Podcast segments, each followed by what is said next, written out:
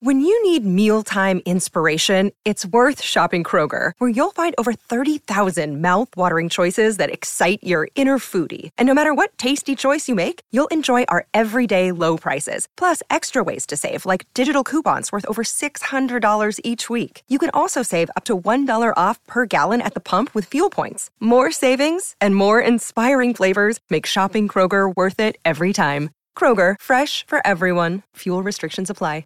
You're listening to a Score North podcast right now, and if you're a business owner, so are your customers. In fact, I could be talking about your business right now, telling the tens of thousands of loyal fans about you and sending them to your business. Find out how you can partner with your favorite Score North podcast. Visit scorenorth.com now and enter keyword partner. Fill out the form, and we'll get in touch with you quickly. Once Phil, Judd, Declan, or others start talking about your company, you'll be amazed at how many fans start showing up. So visit scorenorth.com now and enter keyword partner. It's Minnesota Sports Rewind. Rounder to Shard. Bartlett to Morneau, and the regular season is over. Win number 96, and right now, the Twins own first place. They've got a batting champion, a likely Cy Young Award winner, a likely MVP, and they are the hottest team going into the playoffs. Welcome in to Minnesota Sports Rewind, where we do deep dives into prominent Minnesota sports events, games, trades, moments, etc. My name is Phil Mackey, and this episode is all about perhaps, perhaps the best Twins team that never was, the best Twins team that never won a World Series. Although we are going to debate that, and we are going to dive into it. The 2006 Minnesota Twins. Our crew for this live episode, by the way, and if you're wondering where's Vikings Ventline, where's Ventline, uh, Ventline will return. Today was supposed to be opening day across Major League Baseball, and we are celebrating in a number of different ways on Score North. It's still opening day to us, dang it. And uh, we're going to take a look back at one of the great Twins teams of all time, the 2006 squad with Judd Zulgad. Hello. Derek Wetmore.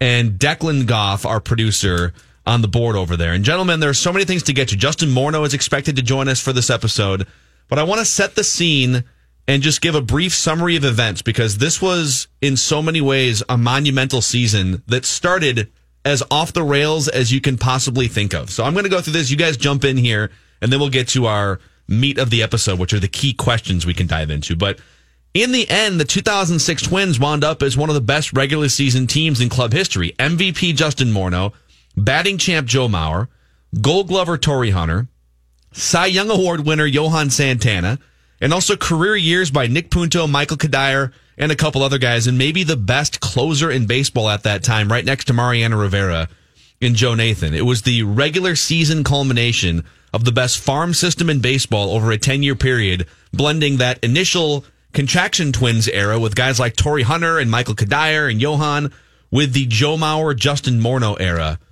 but the first part of the season was a total disaster and a totally different story. So the Twins were coming off three division championships in four years after missing the playoffs altogether in 2005. And they decided, all right, can't miss the playoffs anymore.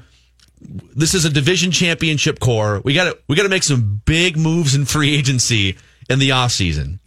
And so they signed Tony Batista and Rondell White Big moves. in the Yeah, winter. Those big moves. Tony Batista had, and I, I think remains among the Twins' top five all-time batting stances. yes. He's got Do you that going remember for that him. Yeah. wide open bat? And man, did he stink! just quiet, just sitting here, hands soft as a as a bird, and uh, yeah, not a lot of thump in that bat that year. It was Did uh he get released midway through the season? yes. In fact, Very good. In, in fact, there was a there was a, a turning point here in just a second. We'll get to Juan Castro. By the way, started the season as the shortstop for the Twins, and and it was just a disaster. The Twins were twenty five and thirty three on June seventh, 11 and a half games out of first place. Batista was terrible. Castro was terrible. All these guys were terrible. And on June 14th, June 14th was the turning point. June 7th was their worst record, but June 14th was the true turning point. That's when the twin, that's when the Twins called up Jason Bartlett to play shortstop. They moved Nick Punto over to third base on that same day, and the Piranhas were born. Jason Bartlett, Nick Punto added to Luis Castillo, and those were the core Piranhas of 2006. Shannon Stewart, Lou Ford, and Jason Tyner were sort of honorary part-time Piranhas mm-hmm. who didn't play on a daily basis. Uh, so the Twins wound up after that point winning 19 of 20 games during that stretch. They vaulted back above 500. They eventually completed one of the greatest division comebacks of all time, overtaking the Tigers on October 1st, the last day of the regular season. The Twins finished the year after they went 25 and 33 to start. 71 and 33, a 111 win pace from June until October. And then in a flash, they were swept by a ragtag Oakland Athletics team, three games and out in the postseason. One of the most amazingly fun but also bittersweet seasons in Twins history, gentlemen. What are what are the, the main things that you take away and remember from that year? I would say this as, as I, went through and researched that season yesterday for this show. The thing that occurred to me, a- and in retrospect, because his second time around was uh, so in- ineffective, the thing that occurs in looking at the roster construction that they went into 2006 with and the subsequent moves that were made and the players that emerged uh, within that season, this was very much a time when Terry Ryan still had the big time fastball as an executive. Because if you think about that, if you think about the start of the 2006 team, and let's take that start, guys, into 2000 and take your pick, 13, right? Yeah. They probably fall apart. They probably do the wrong things. They don't do the right things. And, and for the twins at that time, and Gardy and Terry especially, to start your season with some signings, the entire left side of your infield is based on we got these veteran guys, they're going to help us, and they are a disaster. They are terrible. And Terry hits the pause button for one second and says, okay, but I can fix this. And so 2006, because by the end, we what? We mocked the Twins way, right? We're like, yeah, the Twins way. They lose. They don't sign guys. They're not good. But this was why, to me, that phrase came up because Terry Ryan, Derek, very much within a scope of looking at how things were falling apart, said, I can fix this. And in a season, while it's going on, while things, as Phil referred to it, are going off the rail, fixed it, and it worked really, really well. One of the smartest scouts that I've ever met. One of the smartest baseball people that I've been around. We can talk about later in his tenure later if you guys want to, but two things come to mind, and it's exactly what Ju- Judd's talking about. 2006, wow, masterstroke, and also kind of some fluke, random luck. Like that team had a ton of talent, but also I still look at this roster and say, like, how did they make that? Phil just mentioned 111 win pace for like four months. How that that just doesn't happen for even the best teams. So I think of that masterstroke, and I of course I think of the Shannon Stewart trade, and I guess the AJ Pierzynski trade. That guy really had a big fastball for a long time, and is a big reason why the Twins were so good in that decade.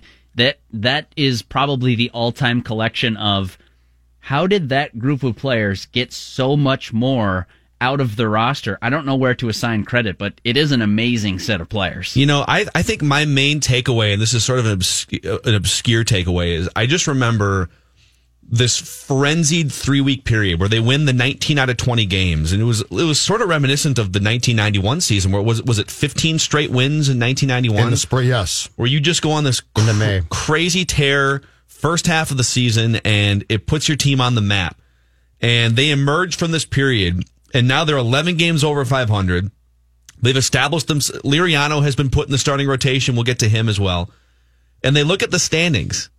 And after winning 19 of 20 games, they cut the lead from 11 and a half to nine. It's like, what? Good luck. The Tigers were so good that year, and the Tigers wound up representing the American League in the World Series in 2006.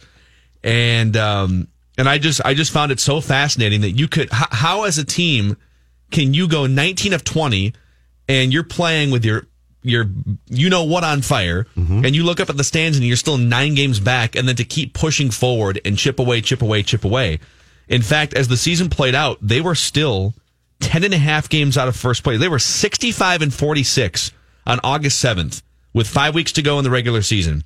And they were still 10 and a half games out of first place in august. So i mean the fact that you overcame a 10 and a half game deficit with less than two months to play in itself is one of the great feats in regular season baseball history. I, still recall being in. A, I was covering the Vikings in 2006. That was Childress's first year, and the, the Vikings lost a relatively early season NFL game in Buffalo, and we found out that that's the game where the Twins had won and stuck around to find out what happened, and that the Metrodome stayed full. And I do think that that was part of the process too. Of at that time, this town embracing that team that this town, you know, if a baseball team is good, it's so much fun, and, and there's small things that make it fun. And I remember being in the uh, press box at Rich Stadium that day and just hearing that all the fans basically stayed and the Twins stayed out and watched that game uh, until the conclusion and found out that they had won the division. And so that sort of became this magical thing. But I do love, I do love the bookends of it didn't start well. It didn't start with them being hot and sweeping through. It started sort of disastrous and guys that you had signed fell apart. And then the reinforcements come. But as Derek said too, that was the first year that it became clear what a complete steal the Pierzynski trade had been. Like the Pierzynski trade up to then was a nice trade. And then you're going to get to him. But then Frankie comes up. And now you've got Nathan, a converted shortstop to a closer, and Frankie. And it was one of those enjoy this trade because executives from now on are going to be very guarded about being, yeah, I'll throw him in. I'll throw him in too for AJ Pierzynski, who don't forget, One year. despite his success in Chicago, exactly, lasted one year and was a disaster. It was awful in San Francisco. One of the greatest heists for, for as bad as the Ortiz release will always be remembered, and it was. That was one of the greatest heists in Twins history to trade one catcher who was going to be replaced by a guy who in 2006 became the first American League catcher in the history, in the history of the league to win a batting title. And you got that much back for AJ. Well, and don't forget too. Okay, Joe Nathan, Francisco Liriano, but let's not slight Game Two ALDS starter Boof Bonser also came over in that trade. You're not wrong. There you go. So that's a good segue into the key questions here, which are really the meat of Minnesota Sports Rewind. And if it, if this is new for you, Minnesota Sports Rewind, we have I don't know ten or twelve episodes that we have uh, posted to the Minnesota Sports Rewind podcast feed, Apple, Spotify, and the Score North app. Uh, going back over the last, I don't know, 10 to 12 months or so, deep dives into the 2019 or the 2009 Vikings, 2004 and 2010 Vikings, game 163, we did a deep dive into the Moneyball game. So uh, we're going to ramp these episodes up here during this period where a lot of people are just at home and there's no live sports right now. But key question number one What do you guys think would have happened? How would the season have finished if Francisco Liriano hadn't gotten hurt? So their playoff rotation. Yeah. I'll take a stab at this first, real quick here, because their playoff rotation wound up being game one, Johan Santana. So nothing really would have changed there. I think Torii Hunter still makes the ill advised dive and the ball gets by him and it's an inside the park home run. I think they still lose game one. Mm-hmm. Boof Bonser pitched and started game two. And then I believe Frade Labrum Brad Radke started game three. And the Twins collectively in the series only scored a total of seven runs. So it wasn't like offense was a plenty, but game two in particular, you're not running out Boof Bonser. Boof Bonser is not in your top three. You're going, you're going Johan, Liriano, and then maybe Radke and Boof handcuffed to each other in some form in game three. The way game two played out, scoreless through four. The Oakland A's put a two spot on the board in the fifth inning. Twins answer with two runs in the bottom of the sixth, so it's tied going into the seventh inning. And then uh, they they pull. Boof Bonds was actually pretty good, six innings, two runs, but they get to the bullpen earlier than they probably would have. I think if Francisco Liriano starts because Liriano was the best starting pitcher in baseball for three months until the elbow gave way. I mean, look at look at his line scores and some of these starts. I mean, it's like once his innings ramped up, he was going seven or eight innings in almost every single start. Eight and two thirds, no earned runs against Tampa Bay on July 18th. Uh, he's going eight innings, two runs, 12 strikeouts against Detroit. the infamous uh, start against Houston and Roger Clemens. That was, I think, his coming out party. I think that was even on ESPN. eight innings, two runs at Houston on June 22nd. Correct. Yeah. I think against that lineup, that was not a great Oakland lineup. It was like old Frank Thomas, Milton Bradley. Like it was a ragtag bunch.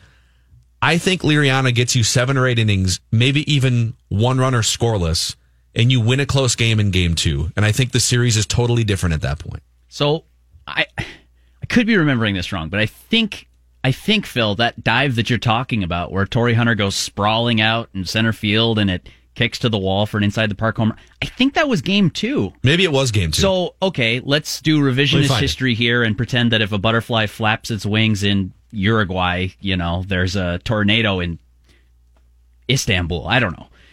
If Liriano is healthy, they still have a great team. it They was still have a game, great- it was game two for the record. Okay, so and that- it was in the seventh inning. so that's important to me um, because I'm not going to go down a path of you know, just sub in Frankie Liriano for Boof and automatic win. Not necessarily, but I think it's important to say, okay, Johan Santana lost game one. Uh, maybe a lot of people feel that's where the series was lost, but I personally think if you then bring back this electric, basically rookie, call him a rookie, uh, you know, Cy Young candidate, untouchable, 30% strikeout rate, wonderful starting pitcher, Liriano in game two.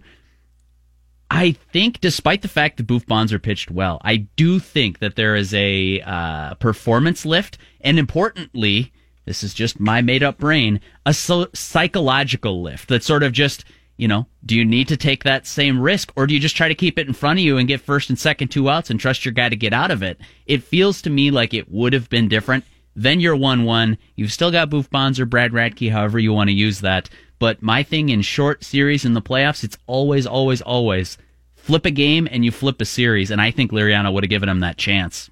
He would have he might have, but here's what I'll, go back to because I remember watching that series and having very much the same feeling about that series that I did about the ALDS this past year against the Yankees. And it's this you picked a, the bad time to go cold. You just didn't play well. Sure, yeah. You spent three games and, and that goes to game three in Oakland, which is the Radke eight to three loss. And I looked this up and I had forgotten this one. Eight to three loss, three earned runs against the Twins that entire game. Three errors, including one by Radke. You just picked a really bad time to go really, really, really cold. So could you have, have won a game with Frankie and salvaged it? Perhaps. But I feel more comfortable saying that if Boof got blown out. Like if Boof had sure. given up eight runs, you'd be like, yeah, that was terrible. But man, those short series, sometimes things go go wrong. And in that series, things went, went wrong. And, you know, keep in mind too, it's important to point out games one and two were at the Metrodome. So you had everything going for you and you scored a collective four runs and were outscored eight to four in those two games. So does Liriano help? Maybe. Did you play really bad baseball for three games? For, for what you were capable of doing yes. and, and what you had been doing? And did the whole comeback of playing so well for so long catch up to you? That certainly happens in sports. And then there's there's and, and who knows how valid this is, but there's how much they celebrated after winning the division. They had they had clinched a playoff spot long, long before, like is a week that before. Not the story of the of those twins. Yay, we won the division. we, we won a one. We, we won one sixty three. Who's got the booze? and that's what it was, right? They because they clinched the division on the last day of the regular season. Yeah, that's the one they where they stayed out there and watched the game with the fans and then yeah. celebrated. Yes, and like okay, you you completed one of the great division comebacks of all time, and you should celebrate. But at the same time, I think the goal at that point was much bigger than not that teams think about that in the moment. They're looking to celebrate, right. and it's you know it's hard to put a clamp on that, right? But, um, but I, I just think, I, I think the fact that you look at those Twins teams from 02, 3, 4, and specifically 2006, mm-hmm. and collectively, they just didn't bring their A game as a lineup. They didn't bring their A game as a rotation. And the same thing is said about 2009 and 2010 when they went back to the playoffs. All of those teams under the Gardy umbrella and it's just like it's too many years and too many series for it to just be like, oh, what a man, we just went cold yeah. like at the wrong time. But they did go cold. Right. What we don't know is the why. What like, what what causes you to not play your best baseball that many times? 03, 04, 06, 09, 2010. And, what, and I, I, think what's so frustrating about the uh, 2006 series in, against Oakland in particular that we're talking about here is this is one that was not the Yankees. So there's yeah. no Yankee effect here. That was a nice Oakland team, but you certainly didn't look at that team and think unbeatable. Right. And there was no even cachet there of, well, it's the swinging A's of 1973 and it's Reggie and, and Bill North and Sal Bando and Vida Blue. You got no chance, right? It was yes. really not this intimidating team. They're in your uh, house for the first two games. And it sort of is, if you go back now in retrospect and look, it sort of is the same story though as those Yankees series, including last year now where you come up short and the question that we don't know is the is was there a common theme here? It's, was there too much excitement about actually winning the American League Central? Derek? It's so fascinating. Like both of you guys have sort of hit on this, the like sort of ragtag nature of the A's. I mean, that was a good A's team. They won 93 games. I mean, Eric Chavez, Uh, old Frank Thomas, remember that's who killed you in the uh, ALDS. You remember how hard he hit the ball that, that Yeah, entire oh, yeah. series? Big hurt for a reason. But like Jay Payton, Marco Scutaro. Oh yeah, trust Mark me. Like Kotsay. ragtag is probably a fair description, but I did want to read off because this struck me as such a for any Twins fan out there looking for just like a a drop of nostalgia. I looked up on Baseball Reference the most commonly used lineups. Have you guys seen this? Did I send this to you? It's a fun tool. Yeah. Most commonly used Twins lineup in 2006. And remember, as Judd pointed out, you know, they made the sort of the early uh, mid June swap. Jason Bartlett, Nick Punto go in there. Juan Castro, Tony Batista go by the wayside. Here is their most commonly used batting lineup for all the talk about the pitching that we just went through. Luis Castillo, Nick Punto, Joe Mauer, Michael Cuddyer, Justin Morneau, Torii Hunter, Ron Rondell White, Jason Tyner, and Jason Bartlett. Love it. That, gentlemen, is a lineup one through nine. That's a Gardy lineup, like the quintessential Ron Gardenhire lineup. And on top of that, you think about that lineup being it's it's essentially just a split down the middle of power hitters and piranhas, right? And if you look at the season stats for this team, so the Twins effectively had three power hitters. They had Justin Morneau, who won the MVP, 34 homers, 130 RBIs. Torii Hunter, one of the best years of his career, 31 homers, 98 RBIs. And Michael Cuddyer, 24 homers, 109 RBIs. Only one other player had double digit home runs for the Twins that year. That was Joe Mauer with 13, who won the batting title at All to left field. 347. And all of them All to the popped second over left row field. left field, right? left field at the dome. Luis Castillo, three homers. Jason Bartlett, Yep. two homers. Nick Punto, unbelievable. one. Rondell White only had seven in 99 games. So, um, key question number two for you guys. And we'll get to the big grandiose question toward the end here, but who was your favorite piranha? The candidates being Luis Castillo, Jason Bartlett, and Nick Punto as the main core piranhas. But then Jason Tyner hit 312 that season. Mike Redmond, I'm going to make an honorary piranha too because Mike Redmond. Oh, yeah. Mike Redmond. This was the year where Mike Redmond would take over as the number three hitter in the lineup when Joe Mauer would sit out. It was a day game. We didn't want to juggle the lineup, dude. And Mike Mike Redmond as the number three hitter had 110 trips to the plate and batted 392 Yeah, that was year. great. if you're 392. By the way, all of them to short right field, just spray that little ball in for a single. if you're giving me the option of Red Dog, I'm taking them, and here's why. okay. I am, as you guys know, a big believer in clubhouse chemistry, right? Redmond was the smell 'em guy, and I know it became a joke, but the naked walk guy, right? He'd walk around the clubhouse naked, and we all joked about it. Tube socks and a With his fungo cleats bat. on. Yes, with this guy, but With his I, cleats on. but I believe, I believe that that stuff can work. Now, can it work for years on end? Absolutely not. But for a team that got off to a bad start, clearly somebody, and then brought up a bunch of kids, clearly somebody kept them loose. And Redmond, I think that was the year that he showed that he had some ability to manage a team probably and guide some people. And so if you're going to include him as a honorary piranha, I'm going with him because I do think what he brought as a backup catcher, but in keeping guys loose and the smell 'em thing. I- I've still got a smell 'em t-shirt. Never worn it. Fresh.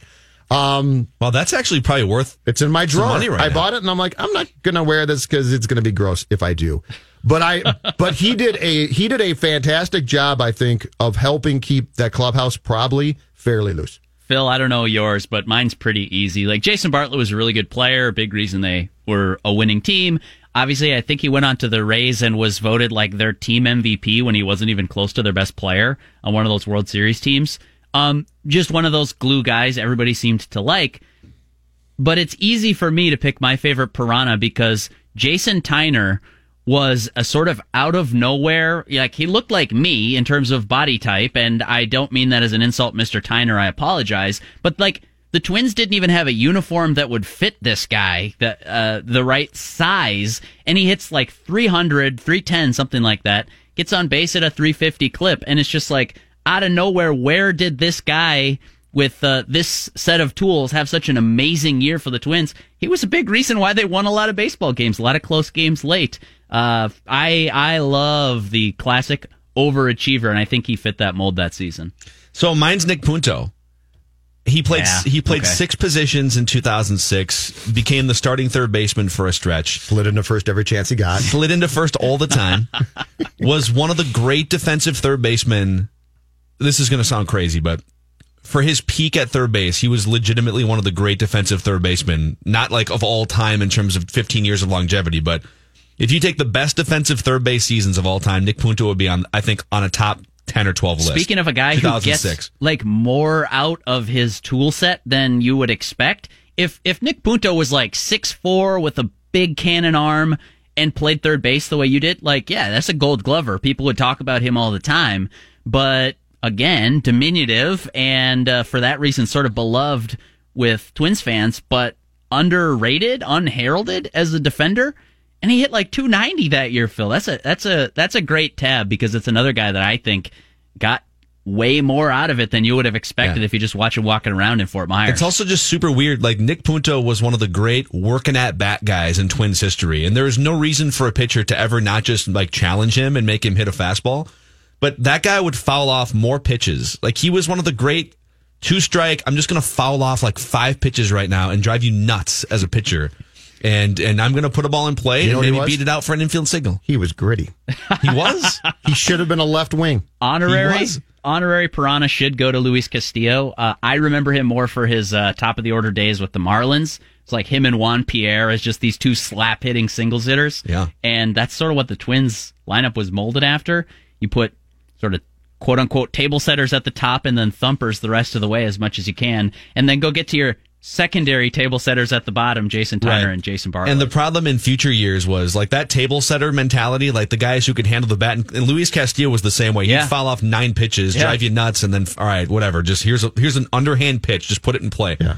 Um, but the the flaw later on in the Gardy era was he tried to replicate those Piranha lineups by putting like Matt Tolbert in the two hole. Yeah, or- Right. look, it Other works when you've got a 350 on base percentage. When it's 280 or 290, it, it's not quite as fun. And baseball changed too. Yes. That's like pe- people began to evolve and change, and Gardy's like, Red Dog's still batting third. What are you talking about?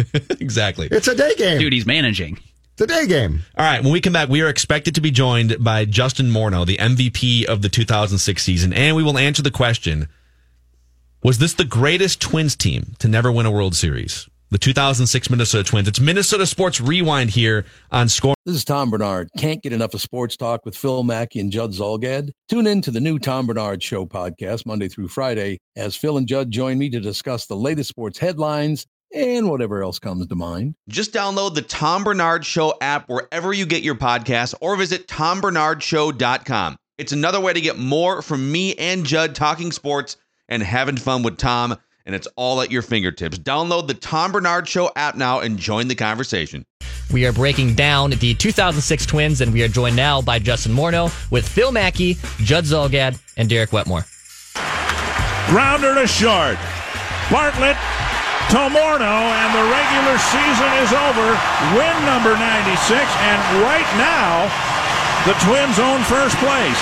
They've got a batting champion, a likely Cy Young Award winner, a likely MVP, and they are the hottest team going into the playoffs. And welcome back into Minnesota Sports Rewind. I'm Phil Mackey. We've got Derek Wetmore here. We've got Judd Zulgad, Declan as uh, the producer. And this is a series that we started earlier in the year in 2019. There's about 10 or 12 episodes on the feed right now where we do deep dives into prominent Minnesota sports games, events, trades, you name it.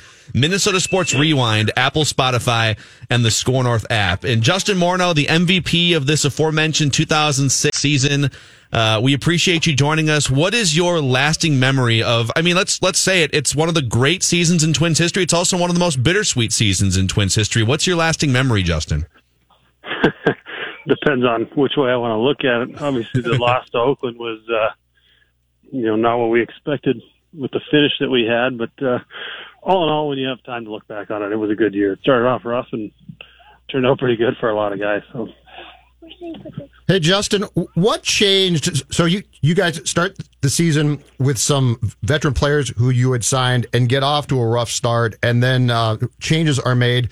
Some young guys are brought up. When did you see things, as you recall this now, starting to uh, to shift from that rough start to not just being a good team, but a very good team? Um, and it's hard to say there was really one moment or one.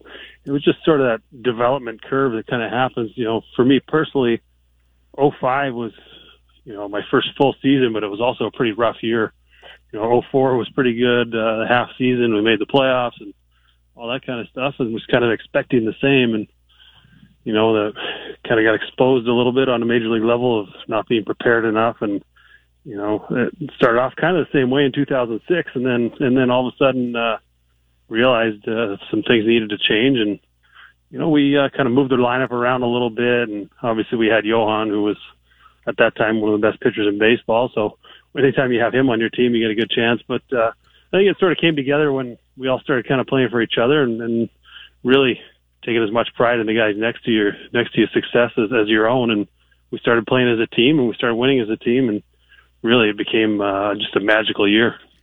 Yeah, Justin, you brought up Johan, and you know you could throw in Francisco Liriano to that mix too. I, I've heard some guys talk about this, and I wonder your take on it. What is the feeling when you walk onto the field and you know you got a guy on a mound that not only you're hoping to win or you think you might win, but you walk out there as maybe the first baseman and thinking, "Yeah, we're we're going to win today."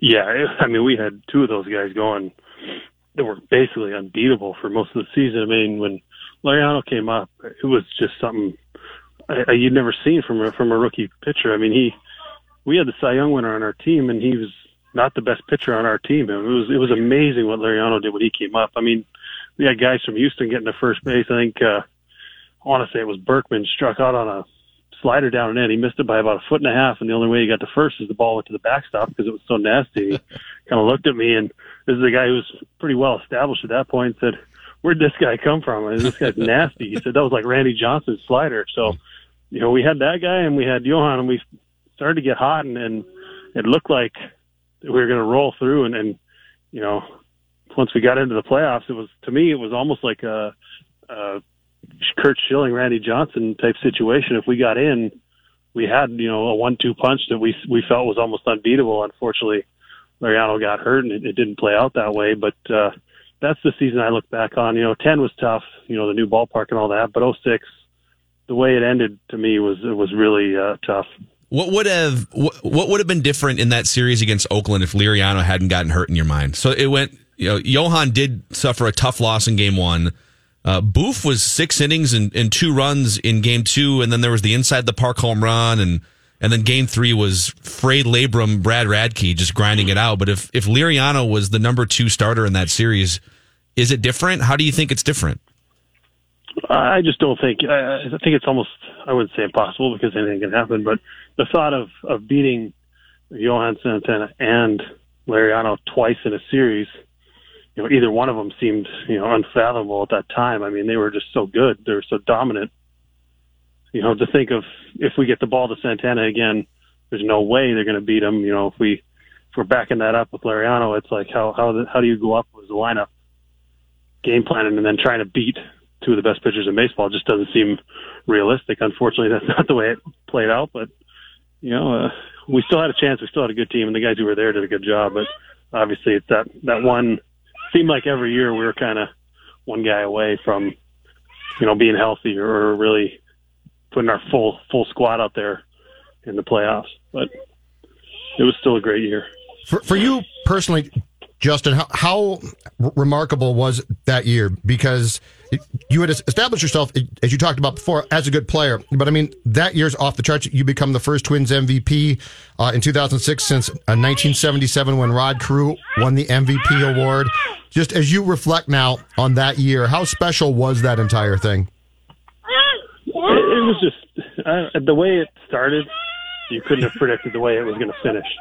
You know, it was one of those things where I had hitting 230 at the end of May and you know, getting benched in Seattle in front of my family. For me, that was the turning point. But uh, you know, it was one of those years where I had Joe Vavra in my corner, and I, you know, can't thank him enough. You know, he's back being a hitting coach again in Detroit this year, but he, he was there. I mean, no matter what I was hitting, he just kept saying, "All this work you're putting in, it's going to pay off. Good things are coming. I can feel it." Ah. And I'm kind of trying to believe what he's telling me, but I'm in the back of my head going, looks a lot like it did last year, but he was just there in my corner every day. We're in the cage working, working on controlling the strike zone, working on, you know, using my legs better in my swing, and and and then he's in there in my ear just saying, "Good things are coming. It's going to be a big year. Good things are coming." And and he just kept saying it, and he never you know, never lost faith in me. And when you have somebody behind you like that, that that really makes a difference. And to me, I think that was a huge factor in, in my success that year.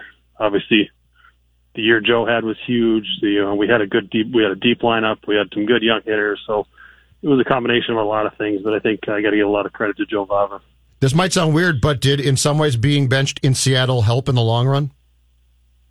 Oh yeah, of course. Anytime, you know, I don't want this to come out the wrong way, but you know, you can take money away from major league players. You can find them, but you can only find them so much. You know, where you really get hurt is when you lose that playing time. This is you lose the ability to run out on the field. That's when you really feel it as a player, and, and especially for me, being in Seattle is the closest, you know, major league city to where I grew up. I mean, every time we went there, it was 40, 50, 60 tickets. You know, my parents are there. It was the only place they didn't have to fly to to come watch me play. So all those things, and and then I'm sitting on the bench watching, and people are going, "Why aren't you playing?" And you know, I was uh, a little distracted away from the away from the field, to put it mildly. You know, I was too worried about entertaining all those people that were down there, and and ended up getting myself into into some trouble, and got to pay for a whole hotel room uh, or a whole floor worth of hotel rooms. Hmm. So kind of uh, reinforced that lesson. And honestly, I walked into the office. Terry Ryan was in there,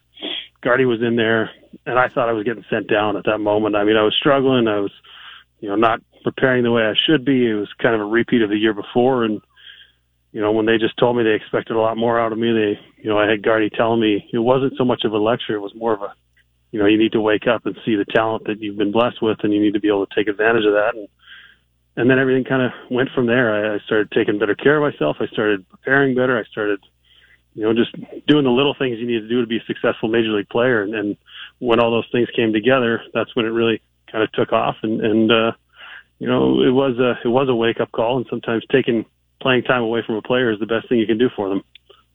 Justin, you obviously had a great year that year, and I'm going to ask you to talk about one of your teammates who had a really good year too, and Joe uh, going into the last day of the season. Now, I heard a story about uh, Joe Vavra sitting at his top step of the dugout or whatever, sort of calculating out all the numbers as Joe got his two hits on the last day of the season. Do you remember that? And can you confirm or deny sort of the, the vibe in the dugout as that was happening? Oh yeah, we were all Joe. So in the in the Metrodome behind the dugout, there was our little bat rack, and there was a couple of little computers back there. It was basically where they stored all the sunflower seeds and the, Sure. the extra gum and all that stuff. So it was kind of the Bat Boys room, but we turned it into our makeshift video room. In those days, it was kind of when it was first starting to come in. We had the laptops back there, and you could go and check on the the pitcher or your at bats or whatever. And, and Joe was back there with a piece of paper writing down this is what happens. He's got the calculator. He's figuring out, okay, if he does this, this is what we go to. If Jeter does this, this is what happens. This is, and he's going through all these scenarios in the back room. And as soon as Joe got two hits, they kind of put everything out the window. But it was, it was one of those things where we were all aware of it because we knew, you know, it's very rare that you get to understand that you're witnessing history. You know, you you see it as a perfect game's going along and all that kind of stuff. But the first catcher in the American League to win a batting title, you know, just the significance. Everyone understood Joe was the hometown guy, or he came from there. Everyone was cheering for him. Everyone, you know, wanted to see this success story, and and we all kind of were aware of it at the same time. The game was still important. You know, we still needed to win that game. So there was a lot going on that last day. But yeah, that's definitely a true story. Justin Morneau, what is your best your best Mike Redmond story that uh, that won't get us all fired? Yeah. well, uh, yeah, there's a few. I don't know. I I used to I used to love them. We always used to do the day games. We do the anthem on the field, and a lot of the day games. You know, Joe caught a lot of games, but Red Red got a lot of the day games behind the plate, and we'd be sitting there, and the kids would get announced and run out to their position. And Redmond would be standing in the dugout, and he'd be yelling up to the kid, "Sorry, number seven's got the day off." He's almost apologizing from the dugout that the kid's going to be disappointed when he sees number 55 running out behind the plate. so he'd be screaming. It would kind of wake us all up for the day games. We'd all start laughing. And I don't know. Red had that ability to just kind of make you laugh when you really needed to laugh. But he was he had such a dry sense of humor, and, and there's some other stuff he did. Uh, you know, in a food room that's probably not uh, sanitary health wise. Uh, Wait, what? He was, one of those guys that you really needed on your team. Well, he would, you know, just walk into the food room and grab donuts without any clothes on, you know, that kind of thing. yeah. Might get called on that today. How how frequent Yeah. Was you need somewhere to hang the donuts? All right, I didn't. I didn't Ah, say no, no, no. How how frequent was the n- naked walks? Because we certainly heard about those uh, and read about them in the Pioneer Press and Star Tribune. Did he really walk around naked as much as w- we were led to believe? Oh yeah, yeah. He took. I mean, And, so and what was your what was your the reaction the first time? Well, his his alias on the road was Oblique Man, so he called uh, his love handles obliques. So they were really oblique. So it, it wasn't like uh, I don't know who I could say it was Gronkowski or something walking around. You know, it was uh, it was Red, and and Red uh, was proud of whatever he was working with. Know? he, I mean that that that batting cage in the Metrodome was in right field, and I saw him take. He would go in there and take naked batting practice, saying he just wanted to feel free and, and loose and get his swing right. So he'd be down there taking BP down there without any clothes, without any clothes on. It sounds kind of ridiculous now.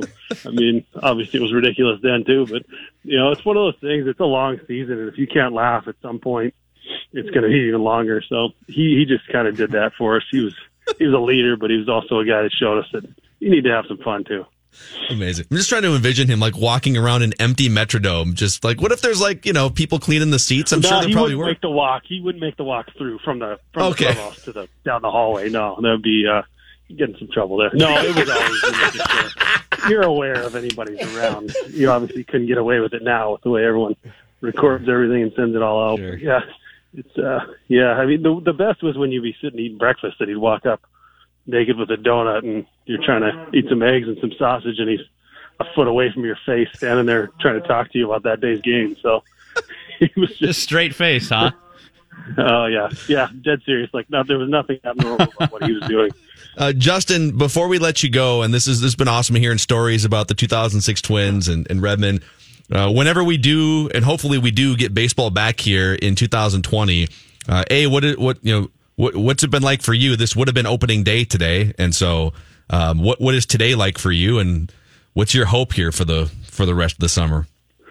Well, it's weird. I was I was actually watching that game 163, just like I did when it was being played. But you know, I was sitting there because I you know was on the bench and in the dugout and you know was hurt with the back, but so I haven't actually seen it from a different perspective. There's some games that I've never watched. Some some you just want to be able to remember them for what they were. You know, I've never watched the home run derby from Yankee Stadium. I've I've never watched those kind of things because I want that memory to be what it was as opposed to what the commentators were saying or whatever it is. So I was watching that this morning, but you know, it's kind of a somber thought, I guess. It's it's uh, one of those things, but it's obviously hopefully for the best in the long run for for the health of the country and and all the rest of it. But you know, whether we get a shortened season or whatever ends up happening, I think uh, it's going to be exciting because if it's a compressed schedule, there's going to be teams. You see it every year. You know, you see a team start off that nobody expected.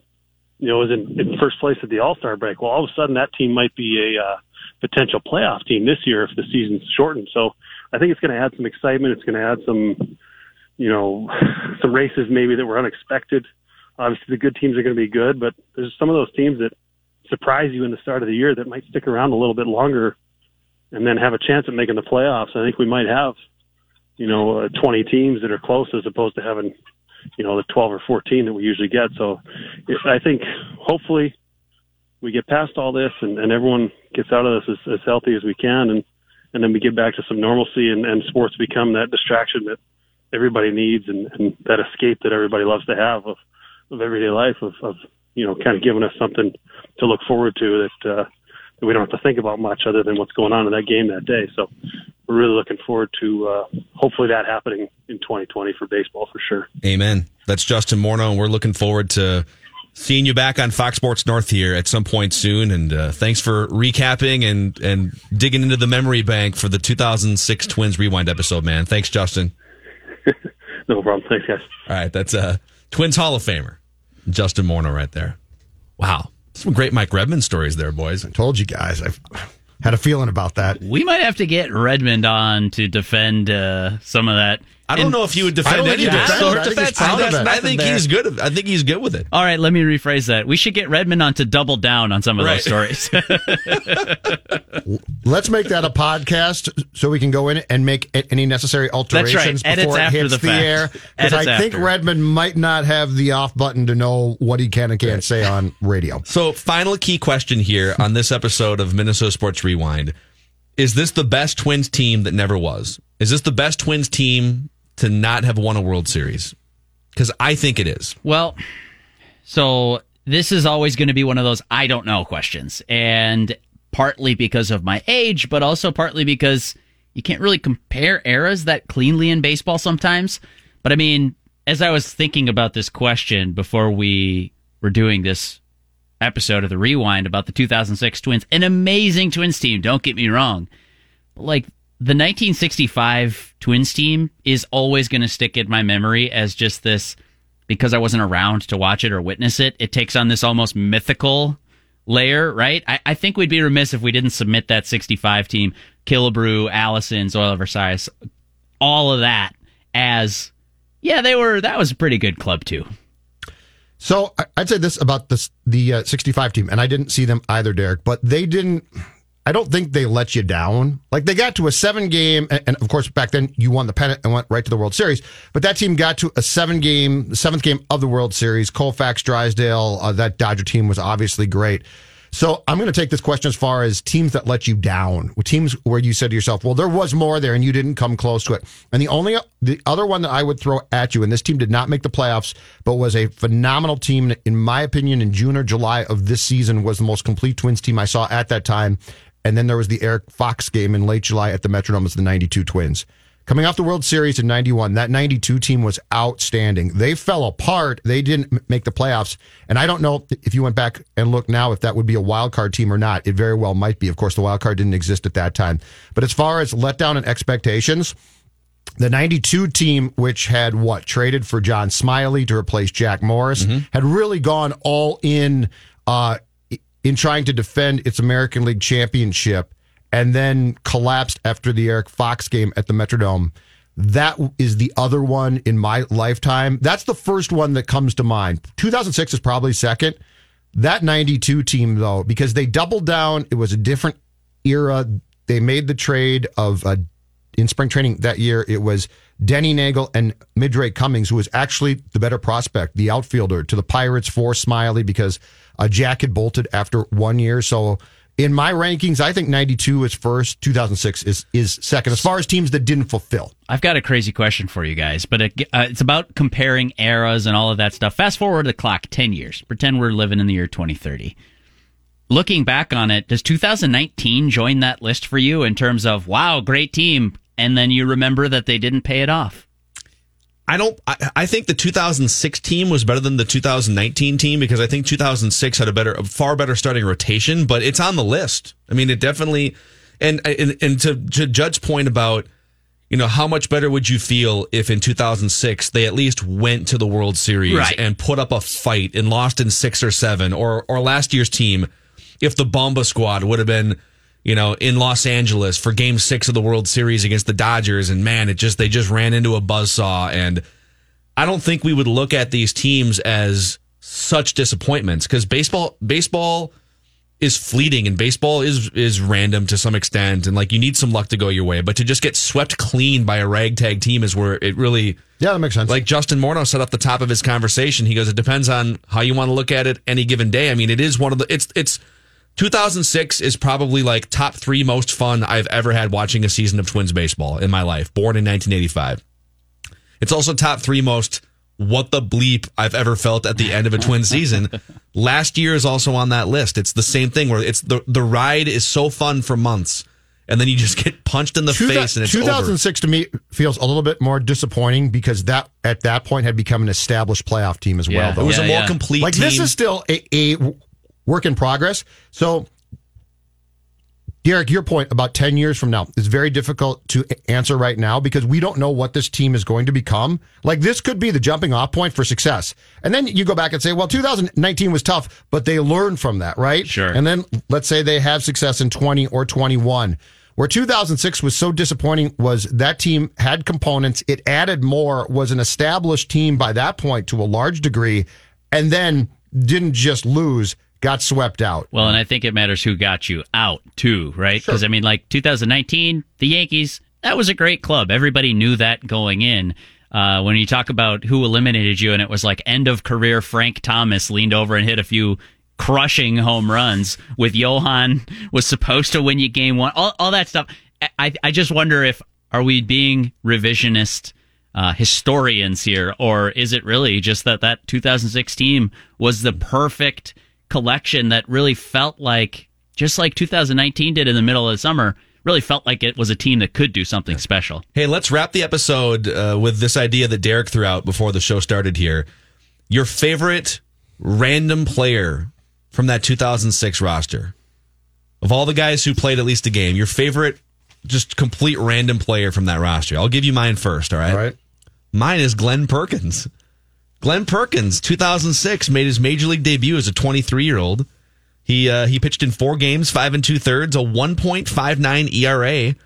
Uh, coming out of the bullpen, just I'm guessing as a September call up. Glenn Perkins randomly on the 2006 Twins. Pitched in the playoffs too, I think that year. He did pitch a couple. Yeah, I think he pitched uh, game three. I want to say Not random, but a, a guy who played on that team and was jet, uh, jettisoned, I believe. But I think the most famous story about him is this is the year that he took out his frustrations on the door to Ron Oh, Gardenhire's yeah, Kyle office. Lohse. Kyle Lohse. Yes. One of my first Kyle- favorite players. In, in one of the rare Twins enraged scenes, I believe, Kyle Lohse taking a bat to Gardy's door is probably the the most sort of wow intriguing story of 2006. So Yeah, Kyle I'll a Lohse nod to Kyle was Lohse. rough that year. He was he, he pitched in 22 games with a 7.07 ERA, just one of the rare Woof. disaster performances. they traded him in like June, right? Or they got rid of him in June of that They, year. they got rid of Yeah. him, yeah. Uh, well, you want to say Rondell White. You're tempted to say Ruben Sierra, but I went through the transaction log, guys. Ruben Sierra. I forgot that this guy was on the 2006 team at one point. I don't think he played a game, so Phil, this sort of disqualifies from your question. But you remember uh, journeyman catcher Erubiel Durazo Wow. was claimed on that 2006 Twins team, and that has Nice. to be everybody's favorite. Declan, who's your favorite random player on that 06 team? Phil Nevin, man. Oh, That's a good Phil pull. Nevin. Yeah, that's a I good think he was. they a- traded for him at the deadline, didn't they? I think he was even a September or a, waiver post waiver Okay. trade from San Diego, and he was a boss in the Padres. And I remember being 13, 14 year old Declan being jacked because I used to play MVP baseball 2004. He was amazing. And. Phil Nevin was coming to the Twins, and he Yeah. joined Bret Boone as one of the bigger collapses as a late season acquisition. But if I remember right, as a as a, a radio intern in the clubhouse for some of those celebrations in 06 at the end of the year, I think there was only one, two celebrations, but Phil Nevin was putting the beers back like he was the cleanup hitter for that Twins team, baby.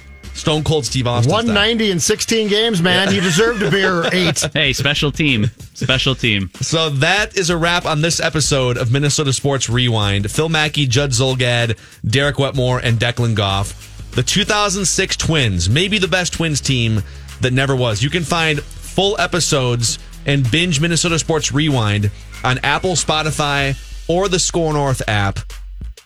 We'll talk to you next time.